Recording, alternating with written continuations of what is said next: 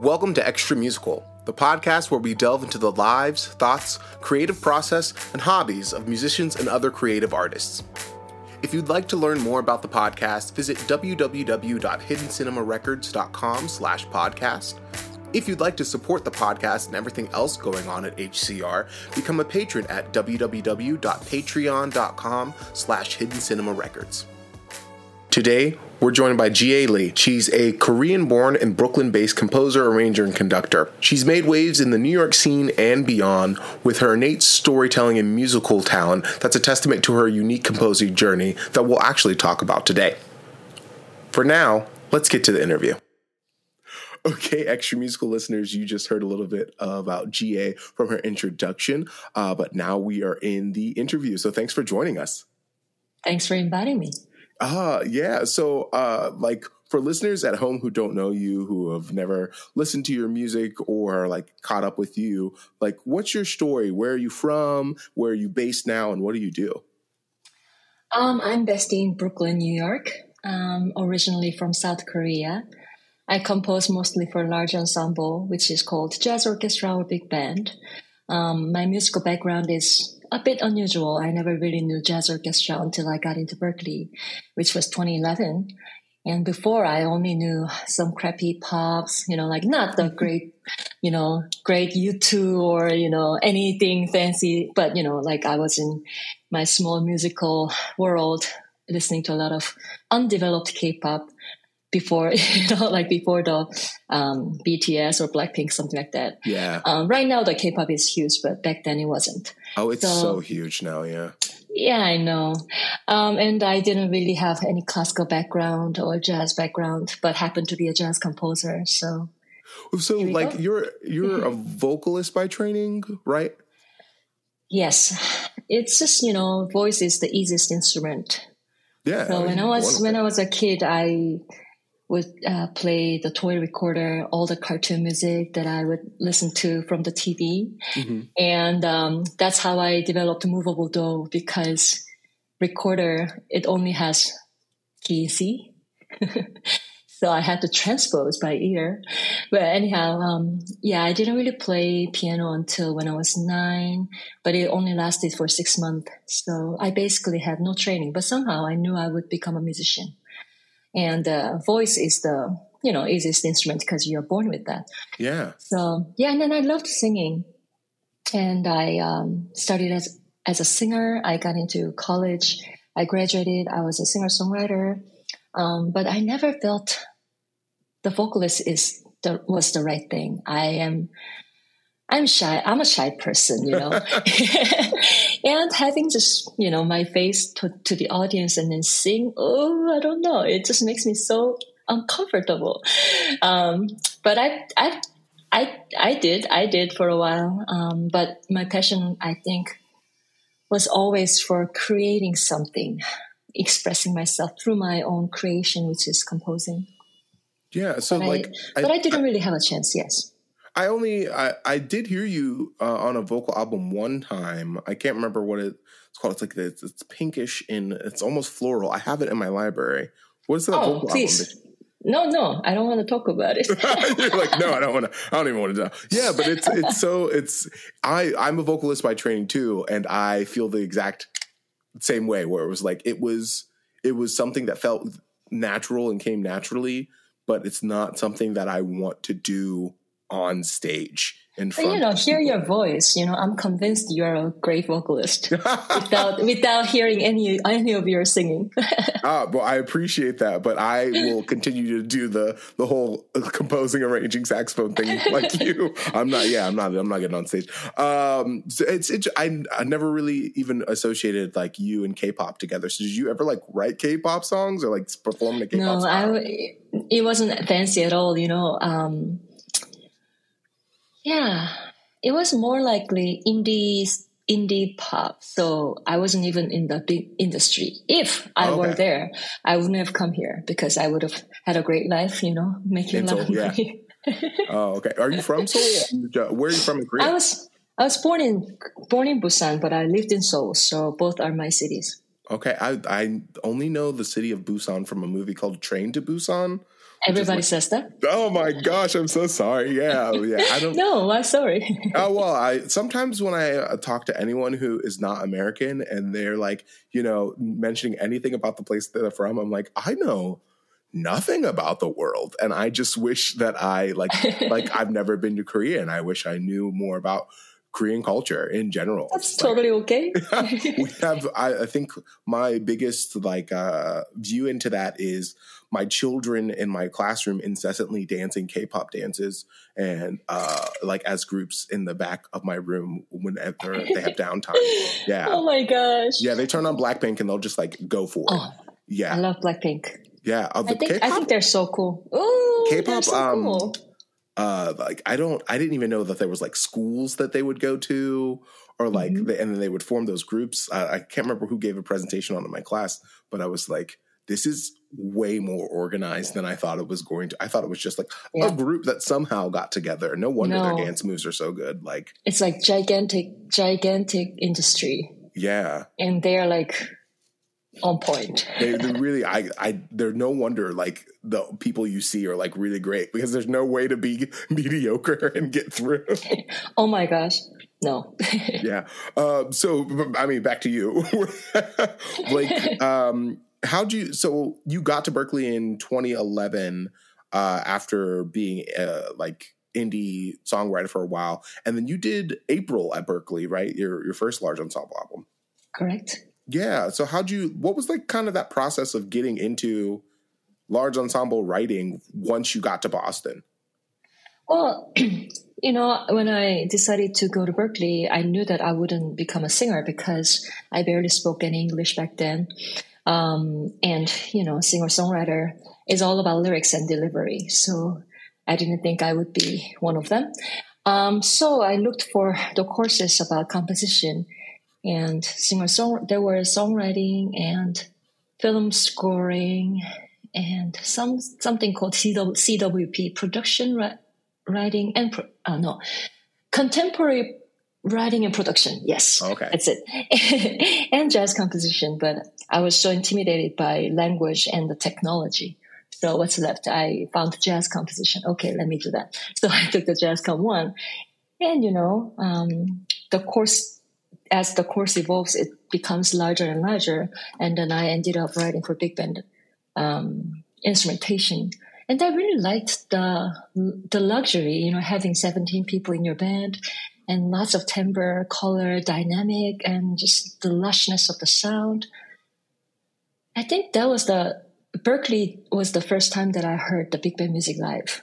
Yeah. Maybe the recording as well. I mean, big band is not happening in Korea, so I never really had a chance to, you know, get the exposure.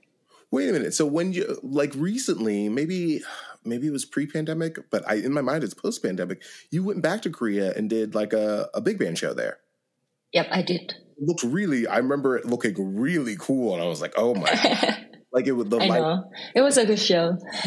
like is that not a thing that happens often or is it just like really that wasn't even the jazz event it's called i did it at the national theater of korea and they usually bring lots of korean traditional musicians and um, i think i was the first one who was invited as a big band composer. And you know it was very uh, emotional in a good way. I left that country like more than a decade ago, and I am bringing my um, I am I am actually putting together the the Korean influence and the American jazz form, American art form, which is jazz orchestra. I'm actually fusing those two and presenting something new. It was a very thrilling experience. Wow, that's yeah. I mean, like uh, it's it's interesting, like from that perspective, because I am an American doing an American art form, but like mm-hmm. when you get to leave your home and bring back like such a unique voice that doesn't get yeah. to happen there it, it mm-hmm. must feel like i don't know like yeah. you you brought back your whole self to your home new self your new, yeah your home. new self oh my gosh yeah well i mean do, do you feel like that is something that can happen more often like do you ever feel like you want to go back to play more often if that's not something that's happening there or are you like no brooklyn's cool i'm gonna because you travel anyways Yeah. I mean, I wish. I wish I can actually have more shows in Korea, but you know, big band is such a such a challenging form of art. Yeah. And unfortunately, um, not unfortunate, but it's just we're not Korea is not at the level yet um, that any composer can bring any music to players and then play, you know, beautifully. It's it's Korea is very different different than Japan. Japan developed the jazz orchestra scene like crazy. They have like when they do. I heard from uh, Migi actually when they do um, amateur big band con- contests, they have like three hundred groups. I'm like, oh, what? In, in Korea, in Korea, I think altogether the whole country, I think we have like definitely less than 10 groups, probably five, including Oh, wow. professional, unprofessional. Yeah, that's it. Oh my god, yeah, that is not that's not a lot. Uh, Well, I mean, like Then, that's it's also kind of with comparing it to Japan. If you're like professional and unprofessional, three hundred. I'm trying to think of the United States compared to to the island nation of Japan, like yeah, coming up with 300 The big of jazz is crazy. that is that is pretty wild. Uh, to Yeah. because I mean, I talk to my my regular friends, non musician friends, about big band, and they're like, "You mean like the 1920s?" So like they're like American. Uh, yeah, yeah, yeah. They're not they're not city folk, so like it's it's okay. City folks. that's yeah, I mean, like you're you're in Brooklyn. You're used to like Boston and Brooklyn, but I don't know if you bring a if you bring uh, the Jihye Lee Orchestra out to uh, out to I don't know rural Pennsylvania, people will be like, "Whoa, what is this?" You know what? Actually, I'm going to Pennsylvania. When you going? I saw you at Penn State recently. Where else are you going? I'm going to Pennsylvania. Oh, okay. Um, Lebanon, Lebanon, Lebanon Oh, Valley. yeah, Lebanon Valley College. Yeah.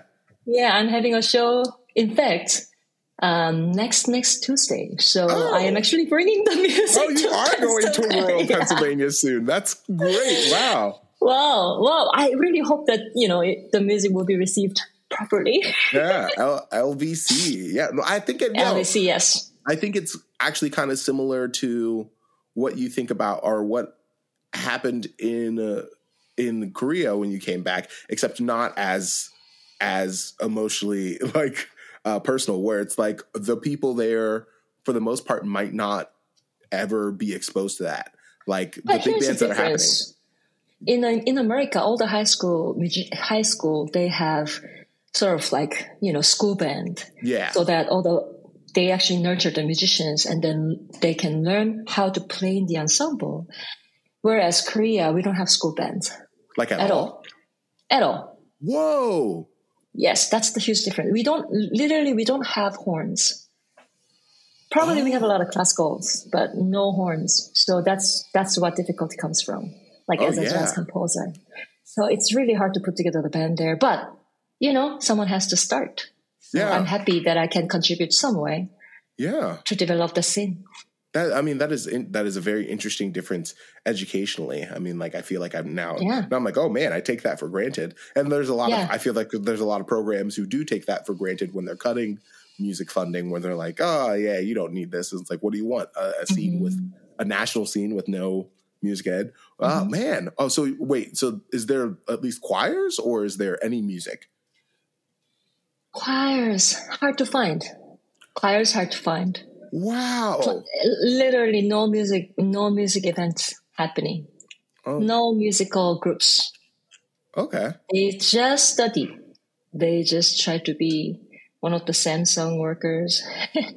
oh my gosh, why am I so saying this kind of thing? You know, Korea is an amazing place. Korea is a Korea is It's a just it's there's different. I mean, there's not that's not necessarily a negative thing. I feel like there's just thing. Yeah, I know. I mean, it's we're just on the way to develop, uh, especially the jazz scene.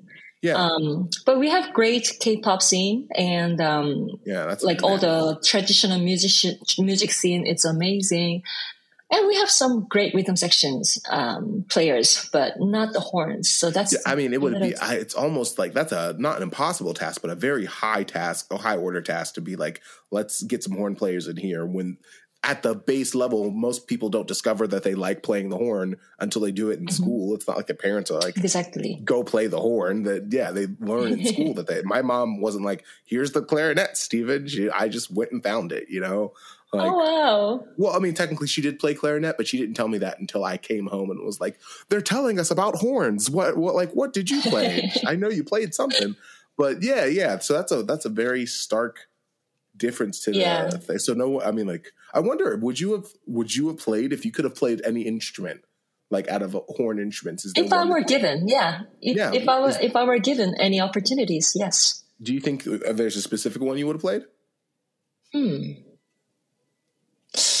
I dare to play trumpet, but I know it's going it's going to be really difficult. Uh, it's a monster instrument. Um. I don't know.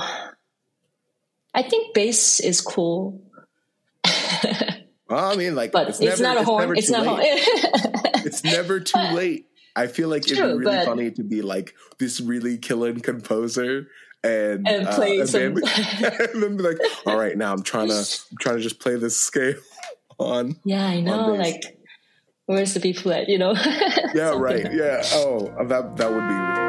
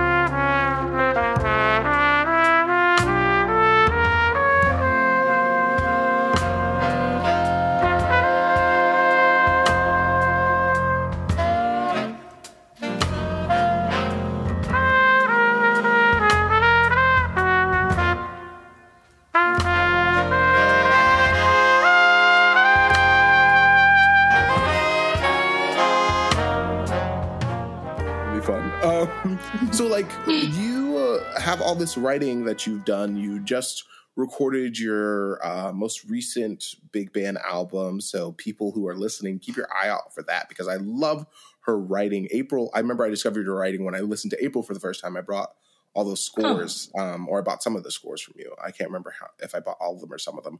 Uh, did some score study of your work, and then Daring Mind was the next one. yes, Yes, that was like 2021. Correct. Oh my gosh. Yeah, look at my memory. Okay. So uh so the third one should be uh coming out soon and like with all of this it's like a daunting task to write for a big band. Uh how do you structure that? Is there like a, a certain not method but a certain like schedule that you uh go on when you're writing things? Is it mostly commission based or is it like, oh, I want to write this amount or like how do you go about writing your big band music? Hmm. I mean, I really like having some specific stories on each album. So um, this album that will be out next year is called Infinite Connections. Um, it really happened organically, you know, in 20, in 2018, um, me and another two composers, we somehow got together at, at a coffee shop and then ta- started talking. Hey, we are all from different countries and we're doing this jazz form called, you know, jazz orchestra, which is American art form. Um, why don't we just put together a show, like bringing our own root? You know that, right? You remember yeah, show? yeah. I was like, oh, the jazz mosaic. Yeah, because I was me Yes, and Kelly yes. came to the show. Yeah, you guys did very great, very um yeah generously. You came and helped us. Um, so I wrote a music called Karma, and it's all about um my my mothers, you know, the my ancestors, um, especially for women who actually suffered a lot historically, because women in I mean in any history, but in Korea it was very very very harsh for women to survive. Women treated was treated as as if men's belonging, like, you know, it was kind of crazy story. And all the mothers, they um, rather, um, they rather actually um, took it as karma and stood there, uh, stood, stood their feet for the family very strongly for next generation, which is daughters. And um, I thought about it and then I wrote a music called Karma. And that was my first piece um, as my exp- experiment using those two, my root and then jazz orchestra. and we had a pandemic. And um, during the pandemic, I lost my grandma, and I was writing for my grandma, which is the music is called Born in 1935. She had tough life. She had tough life. Um, she became an orphan at a young age and then married my grandpa, grandpa, because at the time we were, um, a colony of Japan. So if someone wasn't married, they would took her. So she had to marry at the age of 14 or 15, something like that. And, you know, she would cross the frozen river to get some tinder to get fire, you know, like on her back, my uncle. So it was a crazy life. And then she passed away uh, on the Christmas Eve 2020. Um, what a life, you know. And then when yeah. she when she passed away, it was just like you know Samsung and everything, all the developed Korean modern society, modern modern, you know, country, and then like what kind of story she has? Like she has so many stories, and then if she like she would cry when she talked about like her younger self like you know oh back in the days and then she you know like cry. I'm like so she has so much so much suppressed emotion in her small body. So i wrote a music um it's a, it's a little personal story but anyways after my grandma's sudden passing my mom became ill. So i had to write a trilogy about my grandma my mom and myself and it's all about like you know like uh, my my ancestral story, womanhood. Why you cry? I'm sorry. It was really nice. I was, yeah, I mean, like, I my we we kind of say thankfully my grandfather passed away right before the pandemic. He passed away in 2019 uh, in the mm-hmm. fall, and sometimes when people talk about all this all the memories that they have of their of their grandparents and then the lives of their grandparents it's always just so interesting because we are very right now and we don't think about the sacrifices that that went into getting us very where true. we are and uh, mm-hmm. uh, it's just really really special that you get to commemorate this and you were talking about it and it's just history that i don't know and i uh, yeah that's why i'm crying i was like oh my gosh this is really? This is really intense. I, I, I, love it. So i'm sorry. Keep going. You you got to talk about well, some, you know sometimes sometimes sometimes life really i feel like sometimes everything happens as if it was planned. You know why did i come up with the idea of korean roots? And then why did i write about women before everything happened? And then why my grandma passed away? And why my it's just and then i wrote about myself um, so it's just a trilogy. And it kind of expanded uh, the theme of connections. Wow, like look how I am very connected to. You know, the the most important connections we have is with our mothers. We are literally from mother's body. Mm-hmm. regardless how you feel about it. Just yeah. it's the connection that will go beyond our lifespan. And if we think about it, my mom had the same connection with the grandma and how you actually are tied with your ancestor. Crazy. And then I was interested in the music that my ancestors listened to. They were comforted by their music. And then I feel like, oh my gosh, it's not, it's not my ancestors' music. It's my music because I am from them. Yeah. So Korean traditional music wasn't uh, someone else's music anymore. So I deeply was connected to the traditional folk music, folk rhythm. And I um, started to think about the connections that we have all around us. We are just a part of this whole. Um, so there's a music called, there's a, a, composition called Surrender, which is just a, just trust as a part of whole. Like if I surrender, everything will just take, be taken care of. And then what else we have control of, like in life, there's actually, I don't know if you have really have any control of life so something like that or just you know how how you see the nature like nature gives us comfort because every like nature it circulates forever. So if you even if you're in the darkest darkest night the dawn is happening soon. So that's also another connection that that the you know night and the dawn has. So it's just all about my um, my philosophy about life. And then I just realized we are really, really connected all. And Stefan, you are you and me maybe look very different, but if we really go up, we are all from the same stream, which is the yeah. title of one of my compositions, you know? So, yeah. Yeah. Oh my gosh. Wow. I did.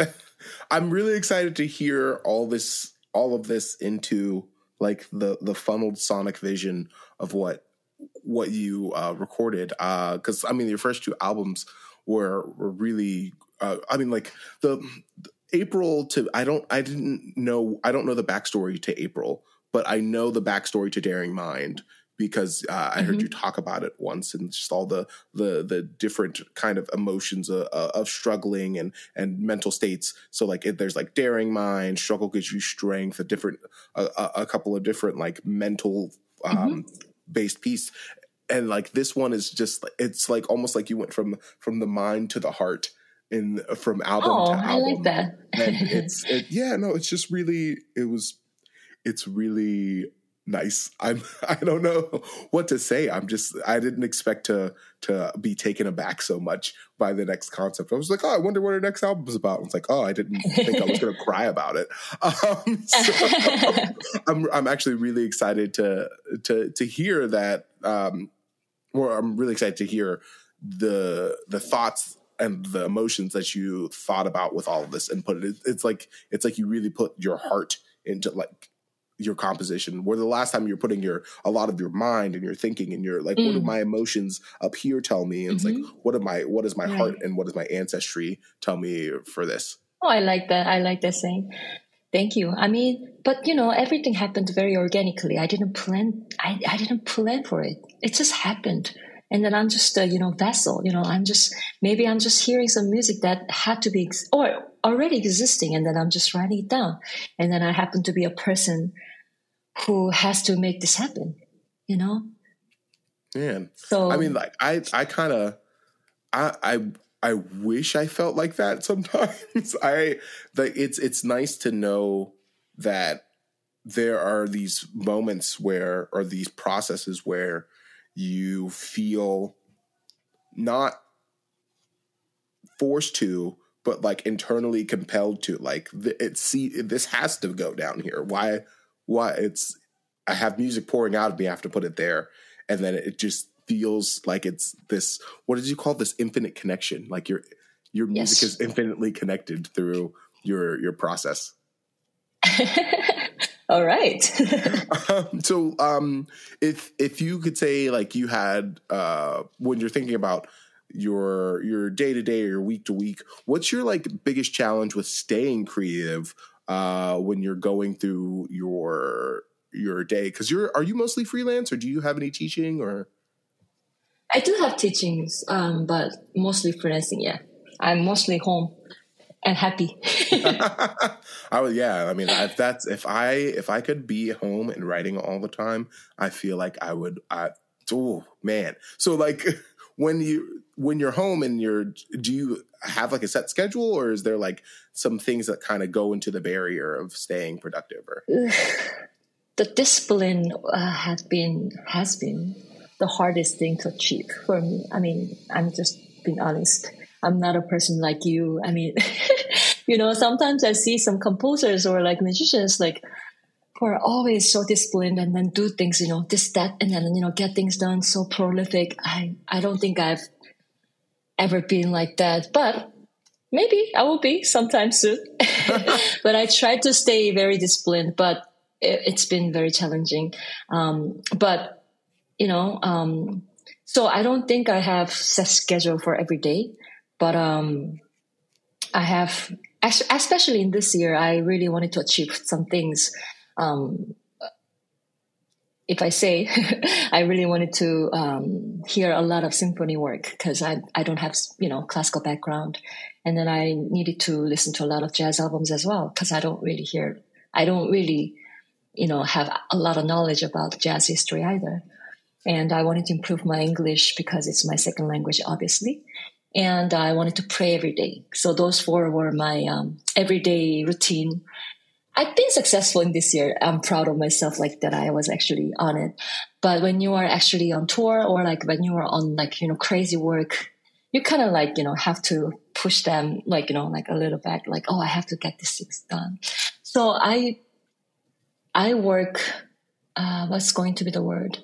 Not so much with the routine, but when I work, I work all day, all, all day long, and oh, wow. day and night.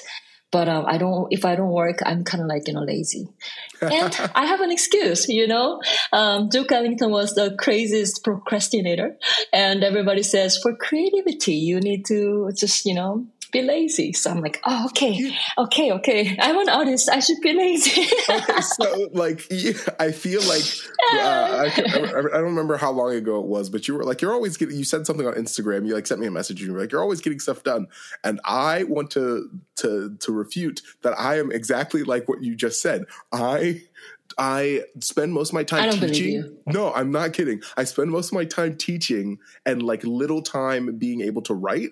So uh, what I do is I make a public deadline like, "Hey, I'm having this show," or blah blah blah blah blah, and then like I have to, I go crazy. I like, I block yeah. off time, and I'm like stuck in my office. I'm like, don't, no one talk to me. Uh, I'm writing forever. and Kelly makes yeah. fun of me because she's like, you just procrastinate so much on the outside. We, we. It doesn't look like it. but yeah. like it's I feel like it's the best way to work. Like I do I feel like when we do when we're everything's put off there's no there's no time for second guessing and there's no time for like milling over the the same four measures 37,000 times. It's just like you make the music at that time and mm-hmm. that I work my best then. So it's just really nice to hear that you also go into your like kind of crazy fugue state where you're like i gotta work. Nobody yeah. talk to me. Yeah I've been always like that, but I don't want to encourage this way to any composers. but you know, I'm just I'm just being honest. I uh, I don't know. I've heard too many people who are like this. Uh, Duke Ellington, Gil Evans, uh, Mozart did that once. Mozart uh, wrote the uh, what's it called the uh, the overture to Don Giovanni like two nights before. Mm-hmm. So it's like that's crazy. Yeah, you're like Mozart. See, it's oh yeah. oh, no way. Um, but you, you know, I mean, I don't know. I mean, I read a book about like you know this creativity. It's called original originality. I don't know the English title, but anyways, so I was so comforted. Okay, okay. I mean, I, I, you know, I felt so guilty about me being procrastinating all the time, but okay, actually, it was it, it was saying like um, you know you have to pro- procrastinate to be creative. I was like, oh, okay. But if you go over a certain period, you're not going to make it. But there's a golden time of procrastination. Yeah. so when you get there, you'll be, but you know, like what is composing? It's all about uh, decision making. You have to make a choice. You know, you want to go with the sharp nine or sharp 11 or what do you want? Flat nine? You know, it's all about decision making. And when you, when you have so much time, you're going to be like, eh, you know, you maybe overthink, you know, but when you mm-hmm. have the deadline, okay, I just gotta do. And then you rely on more of it, more of your intuition, which is the, which is maybe, maybe better than your, you know, cognitive decision making, you know, so it's okay. No, I, I wholeheartedly agree with that because I feel like whenever I openly, I'll I, if I have time, like summers, if I have tons of time to write, I, and I don't have a show, then like I spend too much time just like with openness and sketching and blah blah blah, and nothing gets done. And I'll come back to a piece that I had for whatever, and now have a deadline and and be like, oh yeah, that's what I want to do. Stuff that I was like mm-hmm. overthinking for so long. It's just like now I feel okay. It's, it, here we go. There, that's it. But like, I don't know. I I also feel like uh, with that with that book you were talking about, it's like you can't be creatively productive all the time. Like it's it almost seems impossible. Like you have like where does our productivity come from besides life? Yeah, that's true. But there are some crazy people in the world who can be creative forever, and then I, I admire them crazy. But yeah, and then it's the beauty that I know that kind of people, and I can learn from them. You yeah. know, and historically too, some crazy prolific creative composers existing all you know all the time so we are just you know following their footsteps yeah i wonder if they like like bob brookmeyer was one of those people who was like who oh i felt like wrote a lot and i wonder if it was always like game based thing like him and then um mm. gil goldstein had that has this one mm-hmm. book that i really like where it's like not games. I don't think Gil's book is games, but it's like these these little method things, these simple things that you can do to get started that I feel like help mm-hmm. a lot. And it's just like I should maybe I if I feel like I'm overthinking, find my way back to one of those types of things and learn mm-hmm. from like those bastards rather than just going with deadline intuition. Yeah, right. Also, sometimes I feel like I really should write a lot of music because I don't think music is limited, or I don't think any creativity is limited. I think uh, I believe I have so much music I can just grab from somewhere. And, you know, if I don't really work hard, it feels like I'm wasting, I'm wasting all the music that would have been existing mm. because of my laziness. So I am getting towards that direction, like from, oh, I'm fine, you know, I can be lazy so that I can be creative, but I am actually gearing toward like, okay, I should really work hard so that I can create as much music as I can. When I die, I will be happy and then, you know, leave, leaving all the music that I composed behind. Well, I'm excited for, uh, for that final. Uh, well, no, actually, that makes you sound like I'm excited for you to die. I'm excited for your for your uh, prolific period. I feel like maybe it's like Beethoven. Maybe you're in your early period right now, and then you're just like going to be in that middle period where you're just doing the most. You know, like you're you're just going to go ham uh, from 2024 onwards. Yeah. Yeah, but I mean, everybody has their own pace, and we will live until I don't know, like with the all like you know technology development, I think we will expect. I mean, who knows? I can die tomorrow, but right. you know, generally speaking, we will live like until 120 year old. I don't know if I can still be able to write music. There's no rush, but at the same time, there's a rush. I completely so, yeah. There's there's like there's no rush because I can't control when I'll die. But at the same time, I, I could die tomorrow. So like, let's get this music out. Very true. Very true. Man, it's good to be back in Cleveland. For over three decades, the Bop Stop has served as the home of jazz in Cleveland, featuring everyone from up and coming local talent to the legends of jazz. I'm Daniel Peck. Join Gabe Pollock and me weekly as we bring you an hour of live jazz directly from our stage on Live at the Bop Stop. But people around the country know how great a club this is. New episodes of Live at the Bop Stop are available every Monday at noon on your preferred podcast podcast provider. Um, when you're when you're like not in music mode, uh, what is like some of the stuff that you like to do outside of outside of writing? I see a lot of books behind you. I see some. Oh, it's all crappy glasses. books. it's, it's just my friend just like you know dumped to me, so I had to hang.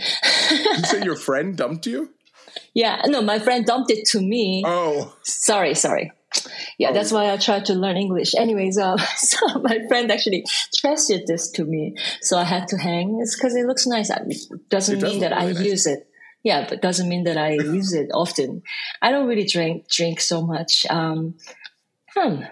I mean, I really like um, getting mm, getting to know someone else's life. I I I mean I don't really read a lot of books, but I'm interested in what was, let's say, like Leonard Bernstein's life was like, like you know, and then I can read about it and um, I learn from them.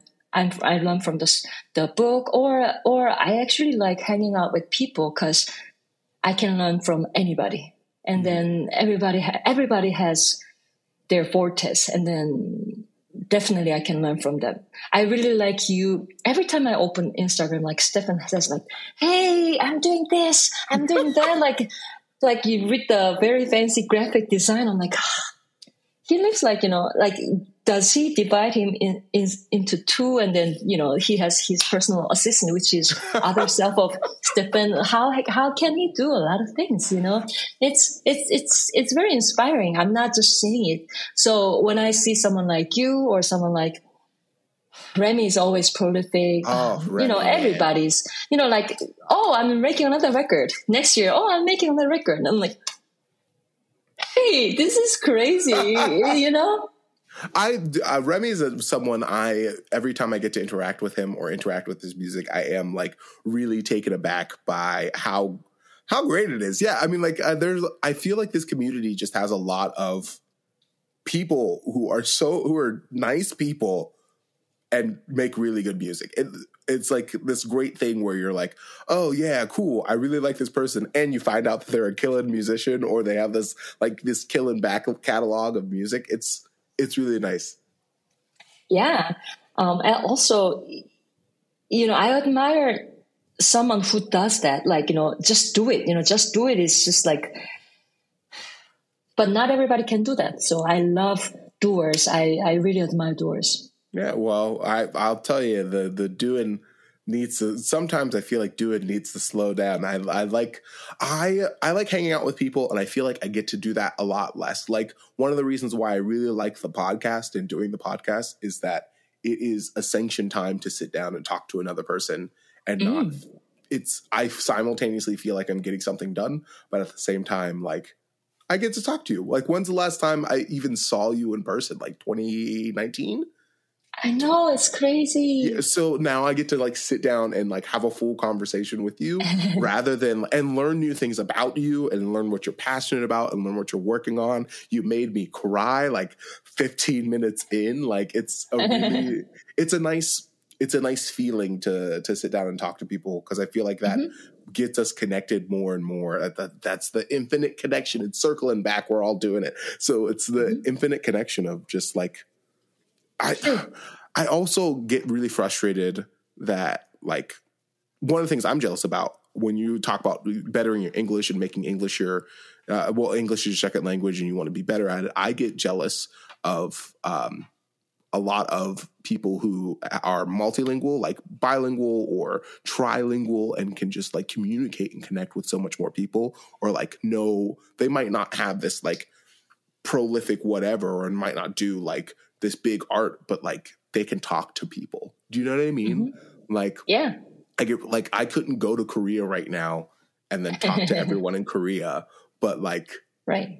it's it's I mean, you know, everything is perspective. When you see from the certain ang- angle, this can be, I don't know, like um, unfortunate. But if you see from different angle, it's a blessing to have my own country and live in this country. yeah. I mean, as a minority, um, but you know, it's all blessing. Um, so I try not to see it from critical view, but Mhm. um, I want to I want to see some like good things in everything. I try to. But thanks for saying that. Yes, that's true. Um, also, I, I appreciate that jazz community is a very open community, very welcoming community. Everybody um, who are not American, they bring their own root. Um, but I never really heard, hey, why you do this? This is not jazz. I never really heard about it. I heard someone says that. So it's an it's a very um, embracing community, which I appreciate. Yeah, I could see that happening in other places where where they're like, well, that's not tradition or that's not what it's supposed to sound like, quote unquote, or like I don't know. I feel like when you don't see someone like you doing the thing, you could be discouraged by the community to do the same thing. And it's like mm-hmm.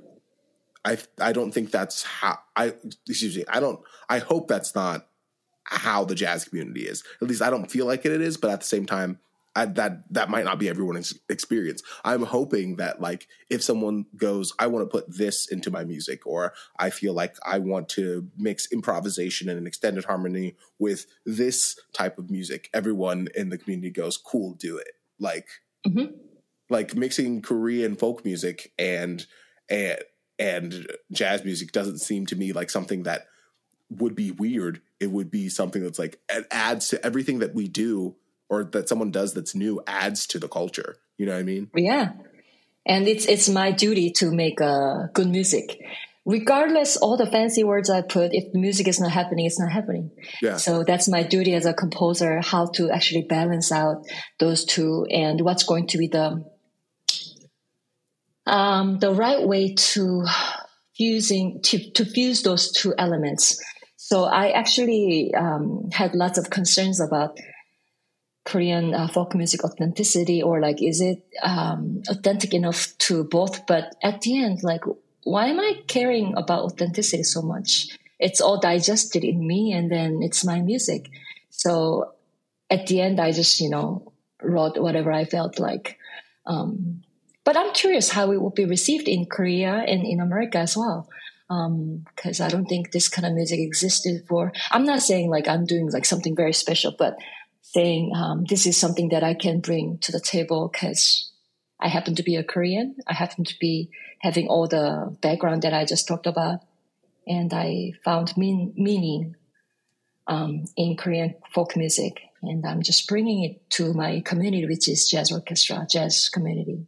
Yeah, I mean, I, I wonder how not because that this is the only thing that's important, but I I wonder what the different receptions of it will be amongst different populations, like uh like Americans who have no uh Korean ancestry and aren't exposed to Korean music, uh like most likely. it's, it's, most likely everyone. Yeah well, well i mean like i'm excited to to get to hear what that sounds like. I want and uh, inversely like koreans who aren't exposed to jazz often like what is their oh. reception of hearing their music in that sort of context? And then like korean americans who have maybe have grown up with like jazz in their uh, or not jazz well yeah jazz in their ethos and then like korean folk music. Like i'm specifically thinking about my one uh, co-worker miss choi. She's the art teacher at the school that i teach at.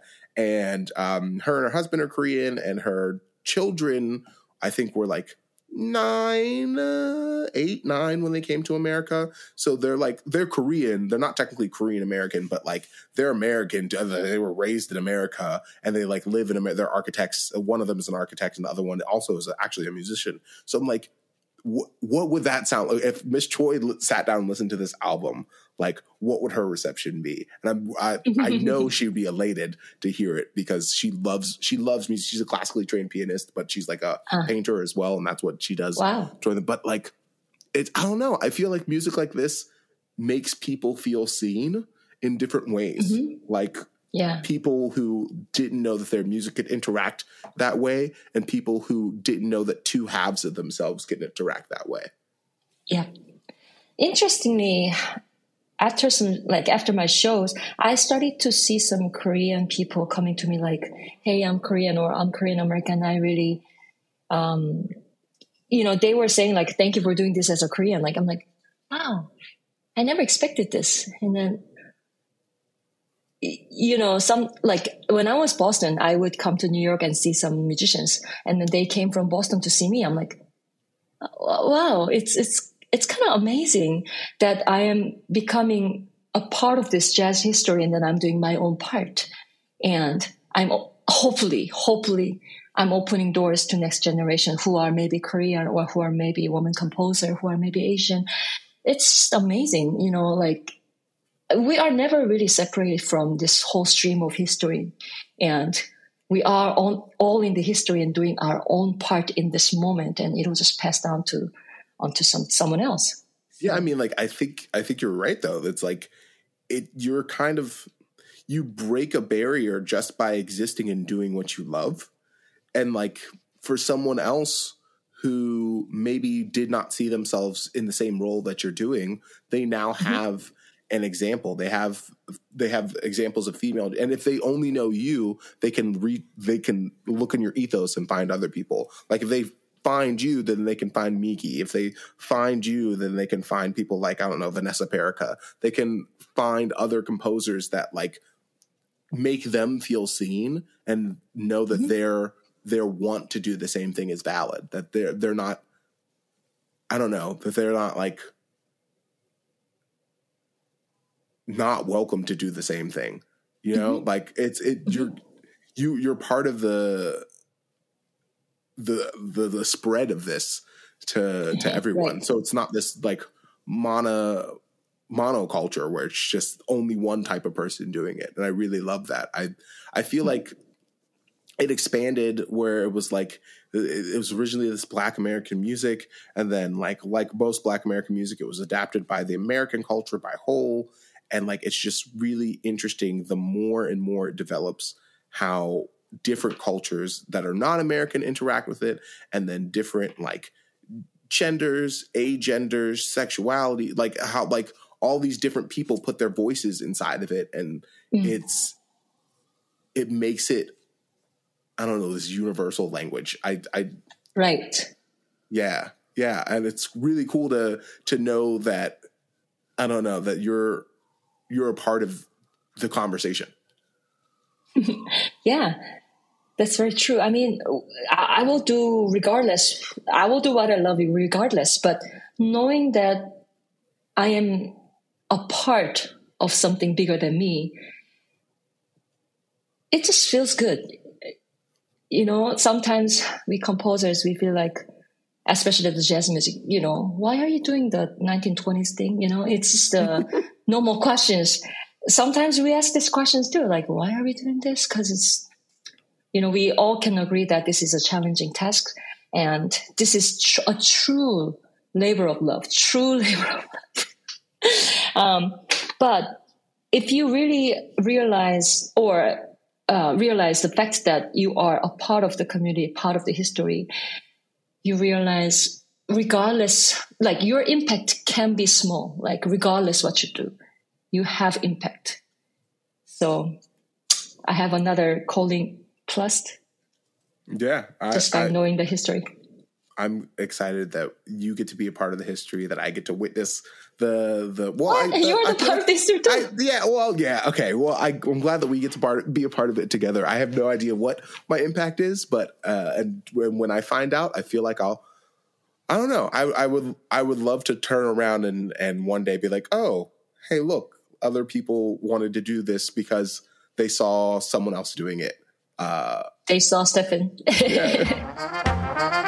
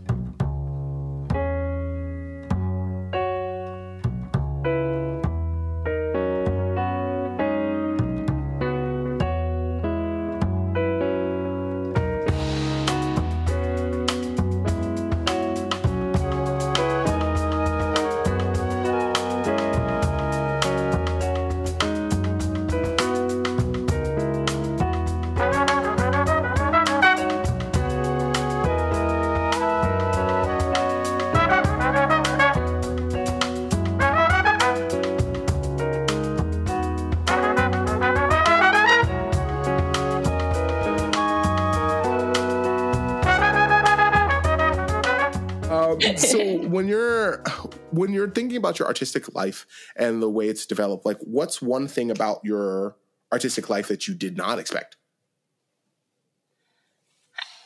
Did not expect.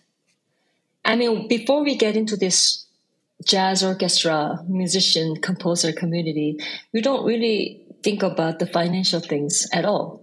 Mm. You know, you just do whatever you love to do.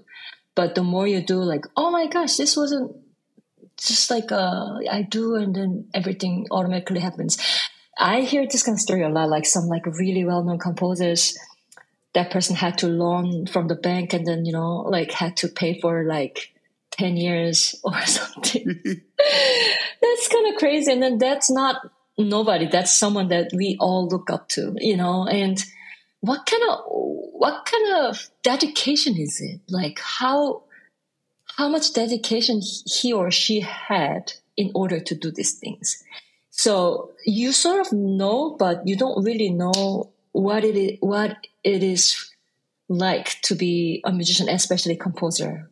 Um, it's you have to have calling. Otherwise otherwise you can't continue. You might do one or two but I think the strong calling is the only thing that makes you keep on going. Um, so I didn't really expect. Um, I mean, not. I expected, but not to this degree. You know. Yeah. Oh no, I know what you. I know what you mean. Yeah, where you're like the where, where it's it's almost like if your return on investment for your art was only financial, like if you did art for financial gain, then you would stop almost immediately because mm-hmm. uh, it's not necessarily doesn't make sense at all. Yeah, it doesn't. It's, yeah, right. Like it doesn't. There's no back and forth. Like I put this many hours into it, I should make this much. Like that's not. But it's it's miraculous to see somehow we all artists are taken care of Yeah. somehow it it's the trust that you know like the when we do something good or when we when we are fulfilling our own callings the universe is taking care of us. The god the god is taking care of us. So i truly believe that somehow you know sometimes people who does composing like like how do they survive? But somehow they live good life. Yeah. miraculously. So it's a trust that we have to have I I feel like I need to do that trust more. I mean, like uh, one of the my I love my students, and I I know they listen to this podcast sometimes. Uh, so like some of the one of the reasons I work my full time job is because it's I don't trust that going into music full time for will I will be like as taken care of. It's like I have this fear of of fully trusting my my path as a musician and. uh and I like educating, and that's what I I originally sought out to do. But like, I don't know. I feel like sometimes I I, I want to have that trust in the process, in the universe, and God to like go out on a limb and make more music and spend more time performing and writing than uh, than teaching and seeing how that works out. You know. Mm-hmm. Yeah. So I mean, I I'm glad that that is something that you you love seeing because maybe you'll see it for me eventually but for right now. Well, I'm seeing it right now. yeah that's true. Yeah I, I get i get to i still get to make stuff while i'm doing the other stuff which is which is great. Um you're, it's uh, you're such a great hype person. I feel like every time i'm like yeah and i want to be like you you're like you are. I'm like oh okay well uh i I'm saying the truth. uh, well, appreciate that. You're one of the. It's it's just really funny because I remember. I when did I find your music in like 2000? Did April come out in 2015? No, 17, I believe. 16, Okay, so, like- 17, I think. Okay, so when I found when April came out, and I was like, "Oh, who is this? Like, this is great. I want to like explore Wait, more." it's April wasn't even. I I don't know how you listen to April because April wasn't Daring Mind. You know, like I. April. Anyways, continue. Oh yeah, I found I found April after you. Were you saying because like Daring Mind had more uh like press and stuff? No, because like April was my first album, and I doubted someone listened to it. You know. Oh yeah, no. I, Oh, no, because I yeah. didn't do like like proper promotional stuff, or like I was still in. Anyways, like, yeah anyways, no i have yeah no i i uh i like scour the internet for original jazz music original jazz ah, ensemble and i just love, see. I love listening to new voices and um Mhm. some i mean like i feel yeah promote i totally get what you mean because like without promotion it's really hard to get anyone to listen to anything Right. but I, yeah i yeah i i found you from april not from daring mind yeah Okay, wonderful. uh, but when I uh, first listened to that, I I don't know. I I think this is really funny thinking about how you're like, how did you find me for April? Because when I listened to April, I was like, man, she she must she must have been studying this for years. She must have know knew exactly what was going on and like blah and like I don't know has been wanting this her whole life because this was great and it's just really cool to to sit down and listen to your journey and then you'd be like, oh no, this is just this was something that happened you know like it was something Yeah. i found and Yeah, I wrote my first jazz orchestra music in 2013, which is Deep Blue Sea, which is in there, uh, which is in April. So that was my very first composition. oh wow Composition. Yeah. i'm so glad you went to Berklee i'm so glad you like found big band jazz music so really Jazz I do, yeah i love i love your i love your writing and i feel like you're a really nice person and it's just like nice to see nice people doing good writing and like i don't know fi- like seeing the the people receive it. Like i like when people receive the the writing and go oh my gosh look at this person. I'm like yeah that person i like that person they're great you know? If you so there's there's probably someone who maybe years from now um, will find uh, or maybe next next week. You know, they'll find your music, they'll look you up, and then they will uh, find this recording uh, because they want to hear your voice and hear your thoughts. If they, uh, uh, if you had like a piece of advice for someone starting their musical journey, like an 18 year old person who wanted to be like you or do what you're doing, uh, or even an 18 year old version of yourself, what would one piece of advice that you give them be? I I would say, uh, please um, please dare to try out everything because you are forgiven if you're 18 regardless what you do you will most likely be forgiven you know? Um, so I mean, I don't know if someone wants to be like me. I don't know. Do we live good life? I don't know.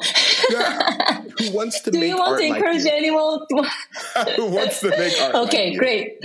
All right, great. I mean, I live great life. I I really I feel I really feel blessed to have music.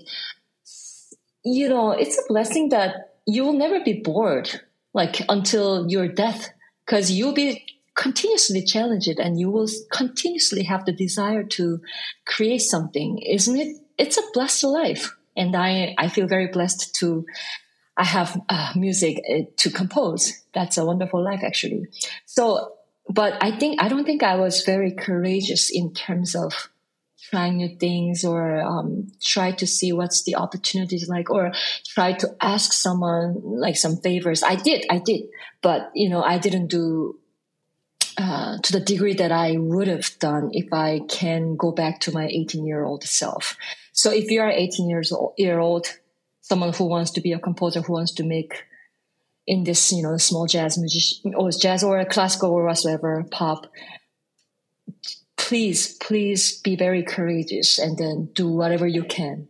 Failure doesn't mean failure. If you are 18, you will learn from, you know, by doing it, you're not going to learn from thinking about it. Just do it and fail and learn from it. Yeah, uh, that's great advice.